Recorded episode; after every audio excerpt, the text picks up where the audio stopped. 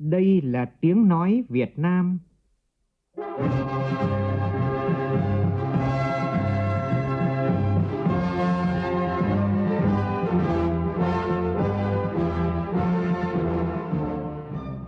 là tiếng nói Việt Nam, phát thanh từ Hà Nội, thủ đô nước Cộng hòa xã hội chủ nghĩa Việt Nam.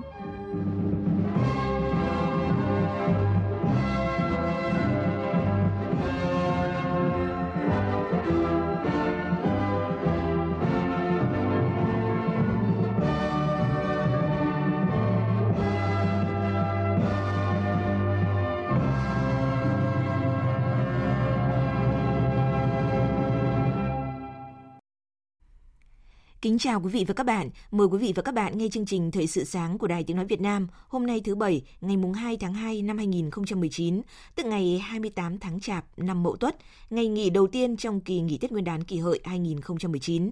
Xin kính chúc quý vị thượng lộ bình an, về quê đón Tết an toàn, sum vầy đầm ấm bên gia đình và người thân. Chương trình Thời sự sáng nay có những nội dung chính sau đây.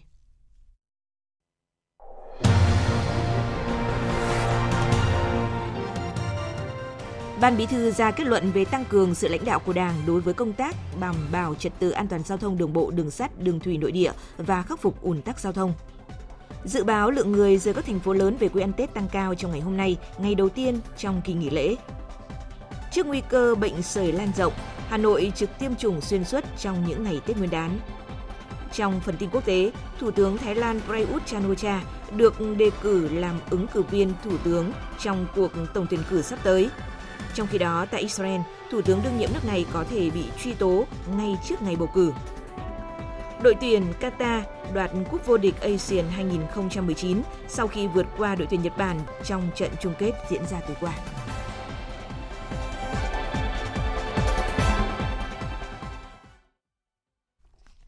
Bây giờ là tin chi tiết. Nhân dịp kỷ niệm 89 năm ngày thành lập Đảng Cộng sản Việt Nam, 50 năm thực hiện bản di trúc thiêng liêng của Chủ tịch Hồ Chí Minh và trước thềm Tết Nguyên đán kỷ hợi 2019, Tổng Bí thư, Chủ tịch nước Nguyễn Phú Trọng đã đến dâng hương tưởng niệm Chủ tịch Hồ Chí Minh tại nhà 67 trong khu di tích Chủ tịch Hồ Chí Minh tại Phủ Chủ tịch. Cùng ngày, Thủ tướng Nguyễn Xuân Phúc đã tới dâng hương tưởng niệm Chủ tịch Hồ Chí Minh và một số lãnh đạo tiền bối của Đảng. Nói chuyện thân mật với cán bộ nhân viên khu di tích Chủ tịch Hồ Chí Minh tại Phủ Chủ tịch, lãnh đạo Đảng, Nhà nước, Chính phủ nêu rõ, đến với nhà 67 vừa là thắp hương tưởng niệm Bắc Hồ, vừa là tự so mình lại để không ngừng học tập và làm theo tư tưởng đạo đức phong cách của người. Cũng trong ngày hôm qua, Thủ tướng Nguyễn Xuân Phúc, Phó Thủ tướng Thường trực Trương Hòa Bình, Trưởng ban Tổ chức Trung ương Phạm Minh Chính, Bộ trưởng Quốc phòng Ngô Xuân Lịch cũng đã tới dân hương tưởng niệm Tổng Bí thư Lê Duẩn, Đại tướng Võ Nguyên Giáp, Đại tướng Nguyễn Trí Thanh, Bí thư Trung ương Cục miền Nam, Chính ủy Quân giải phóng miền Nam từ năm 1964 đến năm 1967. Thưa quý vị và các bạn, cả nước đang trong không khí mừng xuân cũng là dịp mừng Đảng tròn 89 năm – xúc động tự hào và tự thấy trách nhiệm mình phải cao hơn nữa có lẽ là cảm xúc chung của các đảng viên trong những ngày trọng đại này. Và những đảng viên mang quân hàm xanh là một ví dụ. Canh gác nơi biên thùy, nhiệm vụ của người lính biên phòng không chỉ giữ vững chủ quyền quốc gia mà sự có mặt của những đảng viên mang quân hàm xanh trong cấp ủy, từ cấp huyện cho đến từng thôn bản còn giúp các anh thực sự gắn bó, trở thành người con của dân bản, góp phần củng cố vững chắc hệ thống chính trị cơ sở – Ghi nhận của phóng viên Trường Giang, thường trú khu vực Đông Bắc tại tỉnh Quảng Ninh. Tôi à, cũng à, xin mời đồng chí Tiến là đóng góp vào ý kiến về cái à, an ninh phức tạp ở khu vực biên giới. Từ 6 tháng qua, chi bộ thôn Bắc Bộc, xã Hoành Mô, huyện Bình Liêu đã quen với sự có mặt của người đảng viên mang quân hàm xanh. Thượng úy Vũ Thành Tiến là một trong 13 cán bộ chiến sĩ được đồn biên phòng cửa khẩu Hoành Mô giới thiệu tham gia sinh hoạt tại các tri bộ thôn, bản, giáp biên xa xôi khó khăn từ tháng 7 năm 2018. Có cán bộ biên phòng tăng cường từ việc nhỏ như ghi biên bản sao cho đầy đủ, khoa học cho tới việc lớn như tham mưu xây dựng quy ước, hương ước thôn bản, xây dựng, thực hiện nghị quyết sát với thực tế, nề nếp và chất lượng sinh hoạt của tri bộ được nâng lên đáng kể. Không còn tình trạng nghị quyết tháng nào cũng giống tháng nào, các phong trào do tri bộ phát động cũng sôi nổi hơn. Bí thư tri bộ, trưởng thôn Póc Bộc Trần A Dìn bảo. Có biên phòng tăng cường thì chỉ đạo à, cùng nhau à, lãnh đạo để à, an ninh tốt hơn.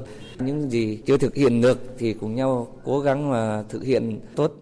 Thượng úy Vũ Thành Tiến chia sẻ, anh và các đồng đội đi tận ngõ, gõ từng nhà, vận động đồng bào từ bỏ các hủ tục lạc hậu, áp dụng khoa học kỹ thuật tăng năng suất cây trồng, vật nuôi, tham gia tổ tự quản đường biên cột mốc, bám biên, bám bản, ổn định cuộc sống.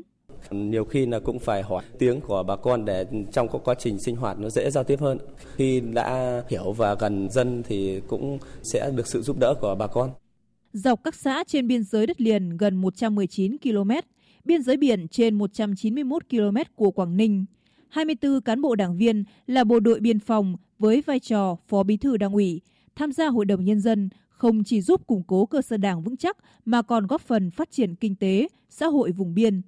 Từ tháng 6 năm 2017, xuất phát từ thực tiễn địa bàn trọng yếu, Quảng Ninh trở thành địa phương đầu tiên trong cả nước được Trung ương đồng ý cho thí điểm bổ sung cấp ủy viên là bộ đội biên phòng vào cấp ủy đảng bộ huyện, thành phố có biên giới. Ngày cuối năm, những người lính biên phòng vẫn chắc tay súng với nhiệm vụ thiêng liêng. Năm nay, nhiều thôn bản vui hơn bởi những đảng viên quân hàm xanh cùng chi bộ tổ chức cho bà con giao lưu văn nghệ. Trong tiếng xóm cọ, câu then rộn ràng, những xuất quà được trao tận tay mỗi người già, các em nhỏ học tập tốt, trao cả những lời chúc ngọt ngào, ấm áp. Hoa đào đang nở bên khe suối, còn mùa xuân cũng đang về bên những bản làng nơi biên thủy Đông Bắc xa xôi.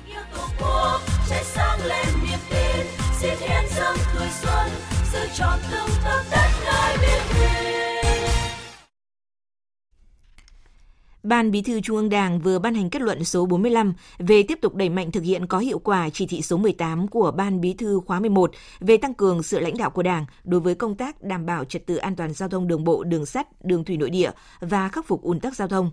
Kết luận nêu rõ, dù đạt được một số kết quả nhất định, nhưng việc thực hiện chỉ thị số 18 ở một số nơi hiệu quả thấp, chưa đạt yêu cầu đề ra. Thiệt hại về người và tài sản do tai nạn giao thông gây ra vẫn rất nghiêm trọng. Công tác quản lý nhà nước về giao thông vận tải và trật tự an toàn giao thông còn có mặt bất cập, thiếu chặt chẽ. Một số công trình giao thông chất lượng kém. Ban Bí thư yêu cầu các cấp ủy chính quyền, mặt trận Tổ quốc và các đoàn thể chính trị xã hội các cấp quán triệt và thực hiện các nội dung sau. 1. Tiếp tục thực hiện tốt các nhiệm vụ giải pháp đã được nêu trong chỉ thị số 18, quyết liệt đạt cho được mục tiêu, yêu cầu giảm tai nạn giao thông, khắc phục ùn tắc giao thông, lập lại trật tự an toàn giao thông, tạo sự chuyển biến rõ rệt ngay trong dịp Tết kỷ hợi 2019. 2. Cần xác định công tác bảo đảm trật tự an toàn giao thông là một nội dung của công tác bảo đảm an ninh quốc gia, trật tự an toàn xã hội. Việc phân công quản lý nhà nước về trật tự an toàn giao thông thực hiện theo đúng tinh thần nghị quyết số 18 ngày 25 tháng 10 năm 2017 của Ban chấp hành Trung ương Đảng khóa 12. Một cơ quan thực hiện nhiều việc và một việc chỉ giao cho một cơ quan chủ trì thực hiện và chịu trách nhiệm chính. Khắc phục những hạn chế bất cập hiện nay. Ra soát, hoàn thiện hệ thống các văn bản quy phạm pháp luật về trật tự an toàn giao thông, bảo đảm đáp ứng yêu cầu nhiệm vụ trong tình hình mới. Tăng cường quản lý nhà nước về giao thông vận tải, tập trung vào các lĩnh vực quy hoạch phát triển xây dựng hạ tầng giao thông, khắc phục tình trạng mất cân đối giữa các loại hình vận tải, siết chặt công tác quản lý vận tải, gắn chặt chẽ trách nhiệm của chủ doanh nghiệp vận tải với người điều khiển phương tiện được chủ doanh nghiệp thuê. Chấn chỉnh công tác kiểm định an toàn kỹ thuật phương tiện và bảo vệ môi trường, thực hiện các giải pháp phát triển giao thông công cộng, từng bước hạn chế phương tiện cá nhân. Nâng cao hiệu lực hiệu quả công tác quản lý nhà nước về trật tự an toàn giao thông. Xử lý nghiêm các hành vi vi phạm là nguyên nhân trực tiếp gây tai nạn giao thông, đặc biệt là hành vi lái xe vi phạm nồng độ cồn, sử dụng ma túy hoặc các chất kích thích khác. Trách nhiệm của chủ phương tiện vận tải, thiếu trách nhiệm quản lý để lái xe gây ra hậu quả nghiêm trọng. Đổi mới, quản lý tốt công tác đăng ký phương tiện giao thông theo hướng gắn chặt chẽ trách nhiệm của chủ sở hữu phương tiện giao thông với trách nhiệm quản lý sử dụng xe. Chấn trình công tác đào tạo, sát hạch cấp giấy phép lái xe và có biện pháp quản lý chặt chẽ người điều khiển phương tiện giao thông.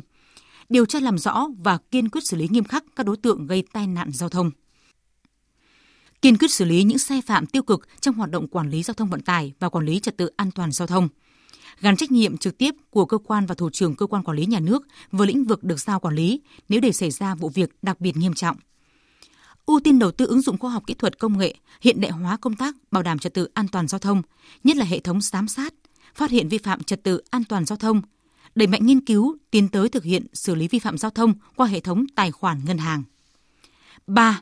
Cấp ủy, chính quyền, Mặt trận Tổ quốc Việt Nam và đoàn thể chính trị xã hội các cấp, trước hết là người đứng đầu phát huy vai trò, chức trách, nhiệm vụ, tập trung lãnh đạo chỉ đạo, tiếp tục đẩy mạnh phong trào toàn dân bảo vệ an ninh Tổ quốc gắn với phong trào toàn dân đoàn kết, xây dựng đời sống văn hóa ở khu dân cư và xây dựng khu dân cư, xã phường, thị trấn, cơ quan, doanh nghiệp, trường học an toàn. Cán bộ đảng viên phải gương mẫu chấp hành các quy định về đảm bảo trật tự an toàn giao thông và vận động người thân, gia đình cùng thực hiện. 4.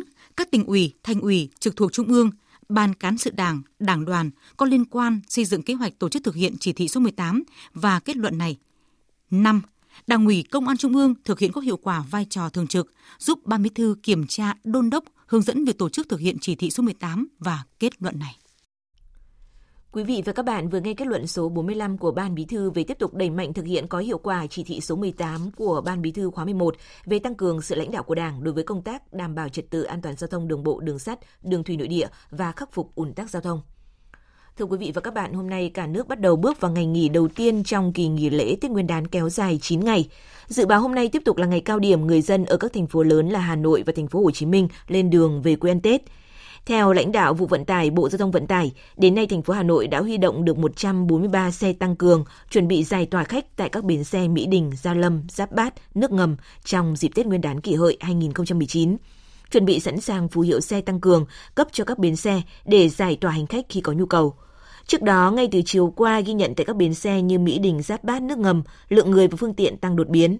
Mặc dù các bến xe đều đã có sự chuẩn bị từ trước như hỗ trợ hành khách làm thủ tục mua vé nhanh nhất, mở thêm các phòng bán vé, nhưng vẫn có thời điểm lâm vào tình trạng quá tải.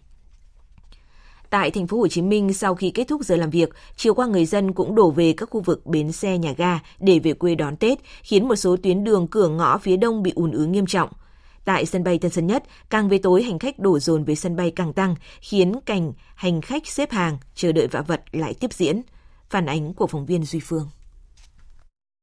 Đến hơn 20 giờ bên trong nhà ga quốc nội, cảnh xếp hàng rồng rắn tại quầy làm thủ tục của hãng Vietnam Airlines kéo dài nhiều giờ. Theo thống kê, trong ngày 27 Tết, có trên 800 chuyến bay cất cánh và hạ cánh xuống sân bay Tân Sơn Nhất. Ngồi vạ vật bên ngoài quầy thủ tục, bà Trương Thị Duyên cho biết Mặc dù mệt mỏi nhưng bà vẫn quyết định đến sân bay từ sớm để chờ chuyến bay về Hà Nội. Gần sáng mai mới bay, cô đến sớm tại vì sợ không có xe, cô đi sớm hơn chút. Mệt thì chịu chứ biết sao đó. Tương tự, anh Đỗ Đình Trung, quê Hải Dương cũng cảm thấy ngán ngẩm vì cảnh tượng đông đúc. Trong thì sân bay Tân Nhất thì thời gian từ xưa đến giờ nó vẫn quá tải rồi. Nhưng mà là Tết thì nó cái sánh chờ này thì nó quá tải. Với những người xa quê, họ chấp nhận chịu mệt mỏi để mong ngày đoàn tụ với gia đình. Khu vực ghế chờ lên máy bay, nhiều người nằm dài vì phải chờ đợi quá lâu. Những hình ảnh này thường xuyên tái diễn mỗi khi đến dịp nghỉ lễ. Nhằm tăng cường phục vụ hành khách bay nội địa trong dịp cao điểm Tết, Vietnam Airlines đã bố trí lại quầy thủ tục tại nhà ga nội địa sân bay Tân Sơn Nhất từ ngày 27 tháng 1 nhằm 22 tháng Chạp đến ngày 7 tháng 2, tức ngày mùng 3 Tết. Những ngày cận Tết Nguyên đán kỷ hợi 2019 nhận thấy lượng người lao động từ thành phố Hồ Chí Minh, các tỉnh miền Đông Nam Bộ về quê ăn Tết khá lớn. Từ ngày mùng 1 đến ngày mùng 4 tháng 2, tức là từ ngày 27 đến 30 Tết, Đoàn Thanh niên Cộng sản Hồ Chí Minh thị xã Hồng Ngự, Đồng Tháp, Công an thị xã và Ủy ban nhân dân xã An Bình B tiếp tục thực hiện mô hình trạm dừng chân nghĩa tình, phục vụ miễn phí người đi đường, nước lọc đóng chai và khăn lạnh. Đoàn viên thanh niên chia ca trực để thực hiện liên tục từ 7 giờ 30 phút đến 22 giờ ngày. Phía trước điểm dừng chân khoảng 150 mét có lắp biển báo hiệu loa phát thanh và bố trí cán bộ ra tín hiệu cho người dân dừng chân nghỉ ngơi hoặc giảm tốc độ nhận nước suối và khăn lạnh. Tối qua, thành phố Cần Thơ khai mạc đường hoa và đường đèn nghệ thuật với chủ đề Mừng Đảng Quang Vinh, Mừng Xuân kỳ Hợi, Mừng thành phố Cần Thơ 15 năm, một chặng đường phát triển. Tin của phóng viên Ngọc Hân.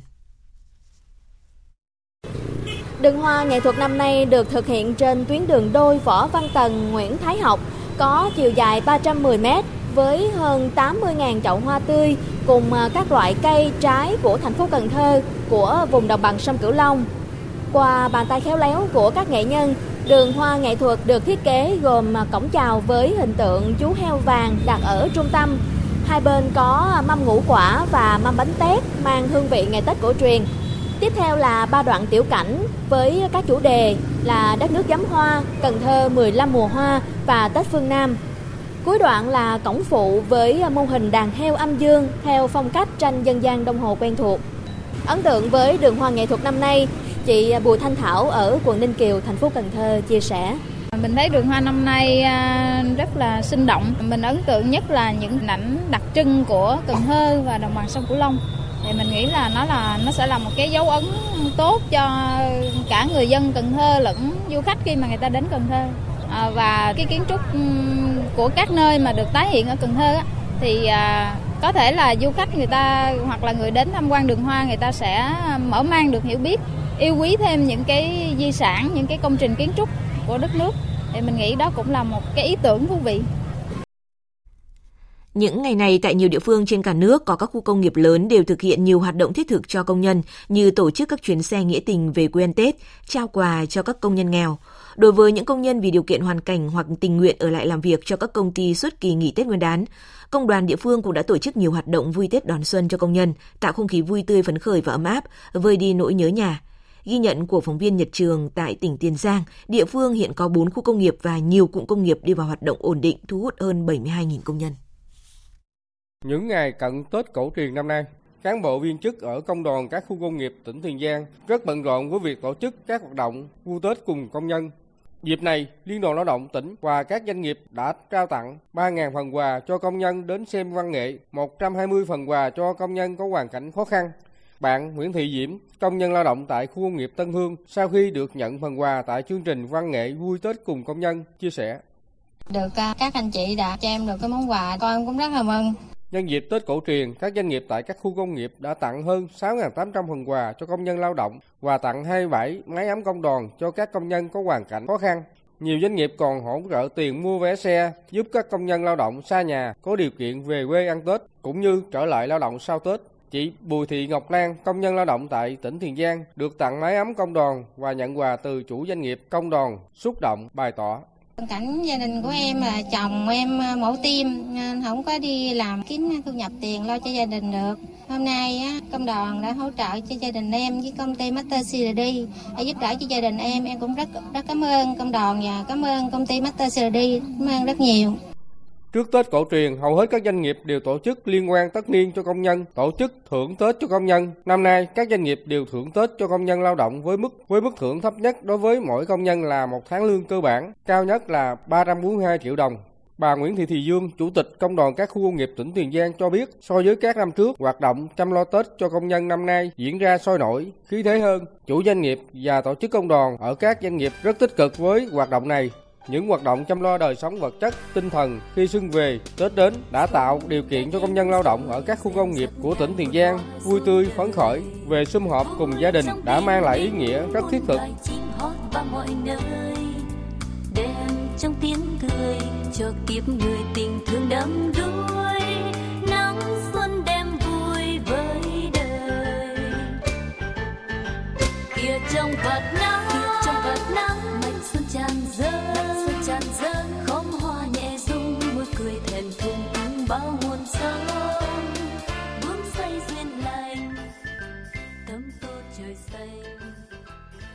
chim tung cánh mắt vui đón Hòa chung không khí đón xuân kỷ hợi của người Việt Nam ở nước ngoài, hôm qua Đại sứ quán Việt Nam tại Ai Cập đã tổ chức Tết Cộng đồng 2019 với sự tham dự của nhiều đại diện ngoại giao đoàn các nước tại thủ đô Cairo và đông đảo bà con trong cộng đồng người Việt đang sinh sống, công tác và học tập tại Ai Cập.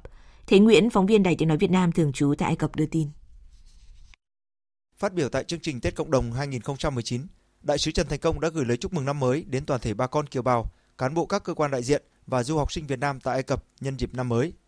Đến sự Tết Cộng đồng 2019 do Đại sứ quán Việt Nam tại Ai Cập tổ chức, anh Ihab Mohamed, chồng của một phụ nữ Việt Nam đã cảm nhận được bầu không khí ấm cúng như gia đình. Hôm nay tôi rất vui được cùng cộng đồng người Việt đón mừng năm mới của người Việt Nam tại khuôn viên của Đại sứ quán. Tất cả mọi người đều thân thiện và chúng tôi dường như là một gia đình khi được cùng nhau tổ chức mừng năm mới. Tôi xin chúc cho mọi người năm nay sẽ có nhiều điều tốt đẹp hơn và thành công hơn trong cuộc sống. Xin cảm ơn các bạn. Tham gia đón Tết lần đầu tiên ở nước ngoài, du học sinh Ngô Quỳnh Chi bày tỏ sự xúc động và cho biết về dự định trong năm mới. Cảm thấy xa nhà thì ờ, rất nhớ nhà nhưng mà với cái không khí ờ, của ờ, tất Tết cộng đồng ngày hôm nay thì em cảm thấy cái nỗi nhớ nhà nó vơi bớt đi rất nhiều ạ. em đặt ra mục tiêu cho bản thân là cố gắng luyện tập các kỹ năng nghe nói đọc viết thật tốt ạ để và khi trở về nước thì có thể phát triển kỹ năng của bản thân trong môn tiếng Ả Rập nhiều hơn nữa. Chương trình Tết Cộng đồng 2019 tại Ai Cập được tổ chức ấm cúng với sắc hoa đào sa mạc và các món ăn truyền thống của Việt Nam, góp phần tạo nên không gian đoàn kết gắn bó giữa những người Việt xa Tổ quốc mỗi độ xuân về. Tin từ Sở Y tế Hà Nội, chỉ trong tháng 1 tại Hà Nội đã có 64 trường hợp mắc sởi và có nguy cơ lan rộng trong những ngày Tết Nguyên đán. Do vậy, trong tất cả các ngày nghỉ Tết Nguyên đán, Trung tâm Kiểm soát Bệnh tật Hà Nội vẫn tổ chức tiêm chủng cho người dân, đảm bảo tiêm chủng đầy đủ và đúng lịch. Cụ thể, phòng tiêm của trung tâm vẫn duy trì tiêm chủng từ ngày 3 tháng 2, tức ngày 29 Tết, đến ngày 9 tháng 2, mùng 5 Tết. Trung tâm Kiểm soát Bệnh tật Hà Nội sẽ bố trí nhân lực trực tiêm chủng vào tất cả các buổi sáng từ 7 giờ 30 phút đến 11 giờ 30 phút Việc trực tiêm chủng trong tất cả các ngày nghỉ Tết nhằm đảm bảo có những tình huống phát sinh cần tiêm vaccine trong các ngày như vaccine uốn ván khi bị ngã, xây sát, vaccine phòng dại nếu không may bị cho cắn. Theo khuyến cáo của ngành y tế, hiện nay bệnh sởi đang có diễn biến phức tạp trên thế giới. Tại Việt Nam, bệnh cũng đang có chiều hướng gia tăng, trong đó có Hà Nội. Do đó, người dân cần chủ động tiêm phòng để ngăn ngừa dịch bệnh bùng phát. Tiếp theo là một số thông tin thời tiết đáng chú ý. Theo Trung tâm Dự báo Khí tượng Thủy văn Quốc gia, Bắc Bộ sáng sớm có mưa nhỏ và sương mù vài nơi. Tuy nhiên đến trưa chiều trời hứng nắng, nhiệt độ cao nhất từ 23 đến 26 độ, có nơi trên 26 độ, thấp nhất là 16 đến 19 độ, trời rét về đêm và sáng sớm. Thời tiết tại thủ đô Hà Nội xuất hiện mưa nhỏ vài nơi về đêm và sáng sớm, nhiệt độ cao nhất 23 độ, thấp nhất về đêm là 17 độ. Từ Thanh Hóa đến Thừa Thiên Huế có mưa nhỏ rải rác, ban ngày nhiệt độ ở mức 26 độ, về đêm giảm còn 18 độ. Đà Nẵng đến Bình Thuận có mưa rào vài nơi, nhiệt độ cao nhất trong ngày từ 29 đến 32 độ, thấp nhất dao động từ 19 đến 22 độ. Tây Nguyên và Nam Bộ ngày nắng không có mưa, nền nhiệt ban ngày tại Tây Nguyên ở mức 30 độ và giảm nhanh về đêm còn 16 độ trời lạnh. Khu vực Nam Bộ duy trì nhiệt độ cao nhất cả nước với 35 độ, trong đó thành phố Hồ Chí Minh là 33 độ và Cần Thơ 30 độ.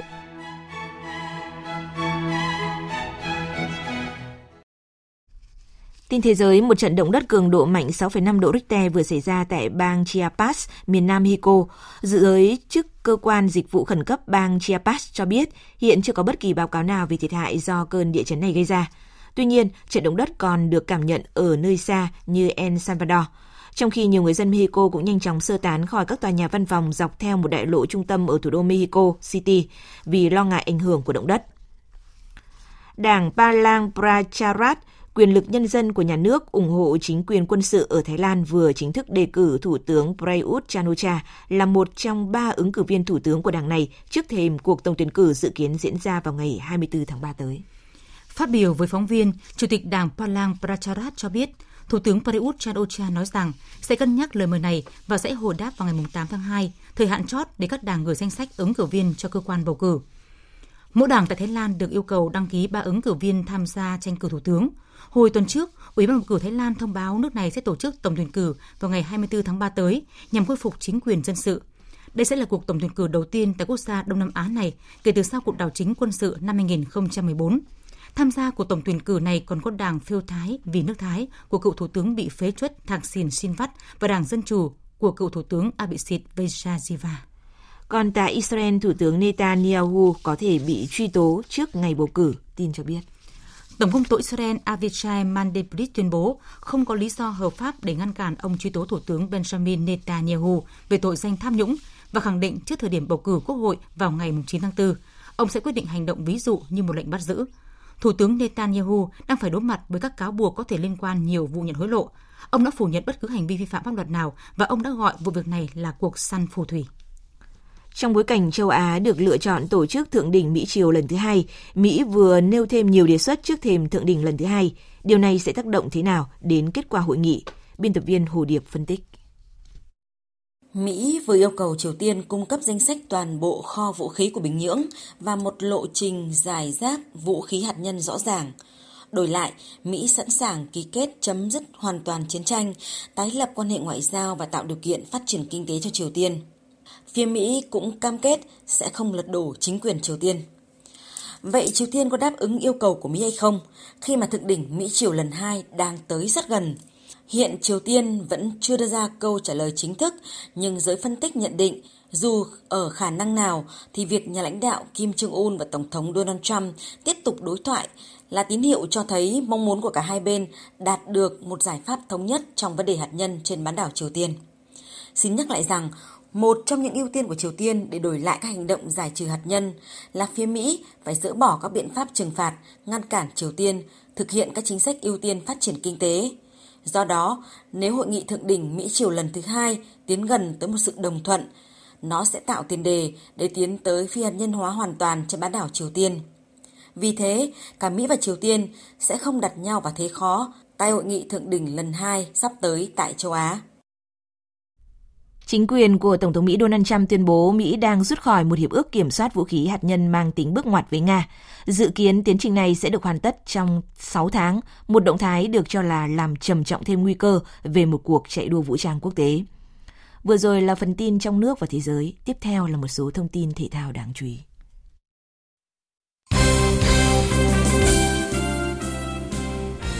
Tối qua tại Hà Nội đã diễn ra gala trao thưởng Cúp Chiến thắng 2018, giải thưởng nhằm ghi nhận tôn vinh những cá nhân tập thể xuất sắc có đóng góp to lớn cho thành công của thể thao Việt Nam trong một năm qua. Ở hạng mục giải thưởng chuyên gia nước ngoài của năm, người được xướng danh không ai khác chính là chiến lược gia người Hàn Quốc Park Hang-seo. Trong năm 2018, nhà cầm quân 60 tuổi đã giúp U23 Việt Nam giành ngôi Áo quân U23 châu Á, hạng tư ASEAN, top 8 Asian Cup và vô địch AFF Cup 2018. Trong khi đó, giải thưởng nam vận động viên của năm 2018 đã thuộc về tiền vệ Nguyễn Quang Hải của câu lạc bộ Hà Nội. Với tấm huy chương vàng nhảy xa lịch sử đoạt được tại ASEAN 2018, vận động viên điền kinh Bùi Thị Thu Thảo đăng quang xứng đáng ở hạng mục nữ vận động viên của năm. Với hình ảnh cắm lá cờ Tổ quốc trên bão tuyết tại Thường Châu tại giải U23 châu Á 2018, Đỗ Duy Mạnh, cầu thủ U23 Việt Nam đã giành giải thưởng hình ảnh ấn tượng của năm 2018. Ở hạng mục đội tuyển của năm, đội tuyển bóng đá nam Việt Nam không có đối thủ khi liên tiếp giành những thành tích quốc tế cùng sự yêu mến tuyệt đối của hàng triệu con tim Việt Nam trên khắp mọi miền Tổ quốc. Ở các hạng mục khác, giải thưởng vận động viên khuyết tật của năm thuộc về Kình Ngư, Võ Thanh Tùng. Thưa quý vị và các bạn, giành chiến thắng 3-1 để bất ngờ trước đội tuyển Nhật Bản trong trận chung kết diễn ra tối qua, đội tuyển Qatar lần đầu tiên lên ngôi vô địch tại Asian Cup. Gặp nhau trong trận chiến tranh ngôi vương, cả Nhật Bản và Qatar đều nhập cuộc đầy quyết tâm khi chủ động đẩy cao đội hình chơi tấn công ăn miếng trả miếng ngay sau tiếng còi khai cuộc. Tuy nhiên bất ngờ xảy ra ở ngay phút thứ 12 khi Ali có pha ngả bàn đèn tuyệt đẹp giúp Qatar mở tỷ số của trận đấu. Bất ngờ vẫn chưa kết thúc bởi chỉ 15 phút sau, đội bóng Tây Á có bàn nâng tỷ số lên thành 2-0 với siêu phẩm cứa lòng chân trái của Hatim. Phải tới giữa hiệp 2, đội bóng đất nước mặt trời mọc mới có bàn thắng san bằng, ờ, rút ngắn tỷ số với pha lập công của Minamino. Tưởng chừng cơ hội mở ra với đại diện Đông Á, thế nhưng bàn thắng trên chấm 11 m của Afip ở phút thứ 83 sau khi công nghệ va xác định bóng đã chạm tay trung vệ Yoshida trong vòng cấm địa Nhật Bản đã chấm dứt mọi hy vọng của các Samurai xanh. Giành chiến thắng chung cuộc 3-1 trước tuyển Nhật Bản, Qatar lần đầu tiên lên ngôi vô địch tại Asian Cup. Dự báo thời tiết Phía Tây Bắc Bộ nhiều mây, có mưa nhỏ vài nơi, sáng sớm có nơi có sương mù, trưa chiều giảm mây trời nắng gió nhẹ, sáng sớm và đêm trời rét, nhiệt độ từ 17 đến 27 độ. Phía Đông Bắc Bộ nhiều mây có mưa nhỏ vài nơi, trưa chiều giảm mây trời nắng, gió đông đến đông nam cấp 2 cấp 3, sáng sớm và đêm trời rét, nhiệt độ từ 18 đến 26 độ. Các tỉnh từ Thanh Hóa đến Thừa Thiên Huế nhiều mây có mưa vài nơi, sáng sớm có nơi có sương mù, trưa chiều trời nắng gió nhẹ, đêm trời rét, nhiệt độ từ 18 đến 27 độ. Các tỉnh ven biển từ Đà Nẵng đến Bình Thuận ngày nắng, đêm có mưa rào vài nơi, gió đông bắc cấp 2 cấp 3, nhiệt độ từ 19 đến 30 độ. Tây Nguyên ngày nắng, đêm có mưa rào vài nơi, gió đông cấp 2 cấp 3, nhiệt độ từ 16 đến 30 độ. Nam Bộ ngày nắng đêm không mưa, gió đông bắc đến đông cấp 2 cấp 3, nhiệt độ từ 22 đến 34 độ. Khu vực Hà Nội nhiều mây có mưa nhỏ vài nơi, trưa chiều giảm mây trời nắng, gió đông nam cấp 2 cấp 3, sáng sớm và đêm trời rét, nhiệt độ từ 18 đến 26 độ. Tiếp theo là dự báo thời tiết biển. Vịnh Bắc Bộ có mưa vài nơi tầm nhìn xa trên 10 km, gió đông đến đông nam cấp 3, cấp 4. Vùng biển từ Quảng Trị đến Cà Mau có mưa rào và rông vài nơi tầm nhìn xa trên 10 km, gió đông bắc cấp 5. Vùng biển từ Cà Mau đến Kiên Giang bao gồm cả Phú Quốc có mưa rào vài nơi, tầm nhìn xa trên 10 km, gió đông cấp 3, cấp 4. Khu vực Bắc, giữa và Nam Biển Đông – khu vực quần đảo Hoàng Sa thuộc thành phố Đà Nẵng và khu vực quần đảo Trường Sa thuộc tỉnh Khánh Hòa có mưa vài nơi, tầm nhìn xa trên 10 km, gió đông bắc đến đông cấp 4 cấp 5. Vịnh Thái Lan có mưa rào và rông vài nơi, tầm nhìn xa trên 10 km, gió đông đến đông nam cấp 3, cấp 4. Và những thông tin thời tiết vừa rồi cũng đã kết thúc chương trình thời sự hôm nay của Đài Tiếng Nói Việt Nam.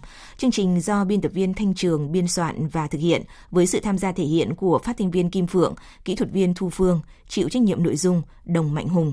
Cảm ơn quý vị và các bạn đã quan tâm theo dõi.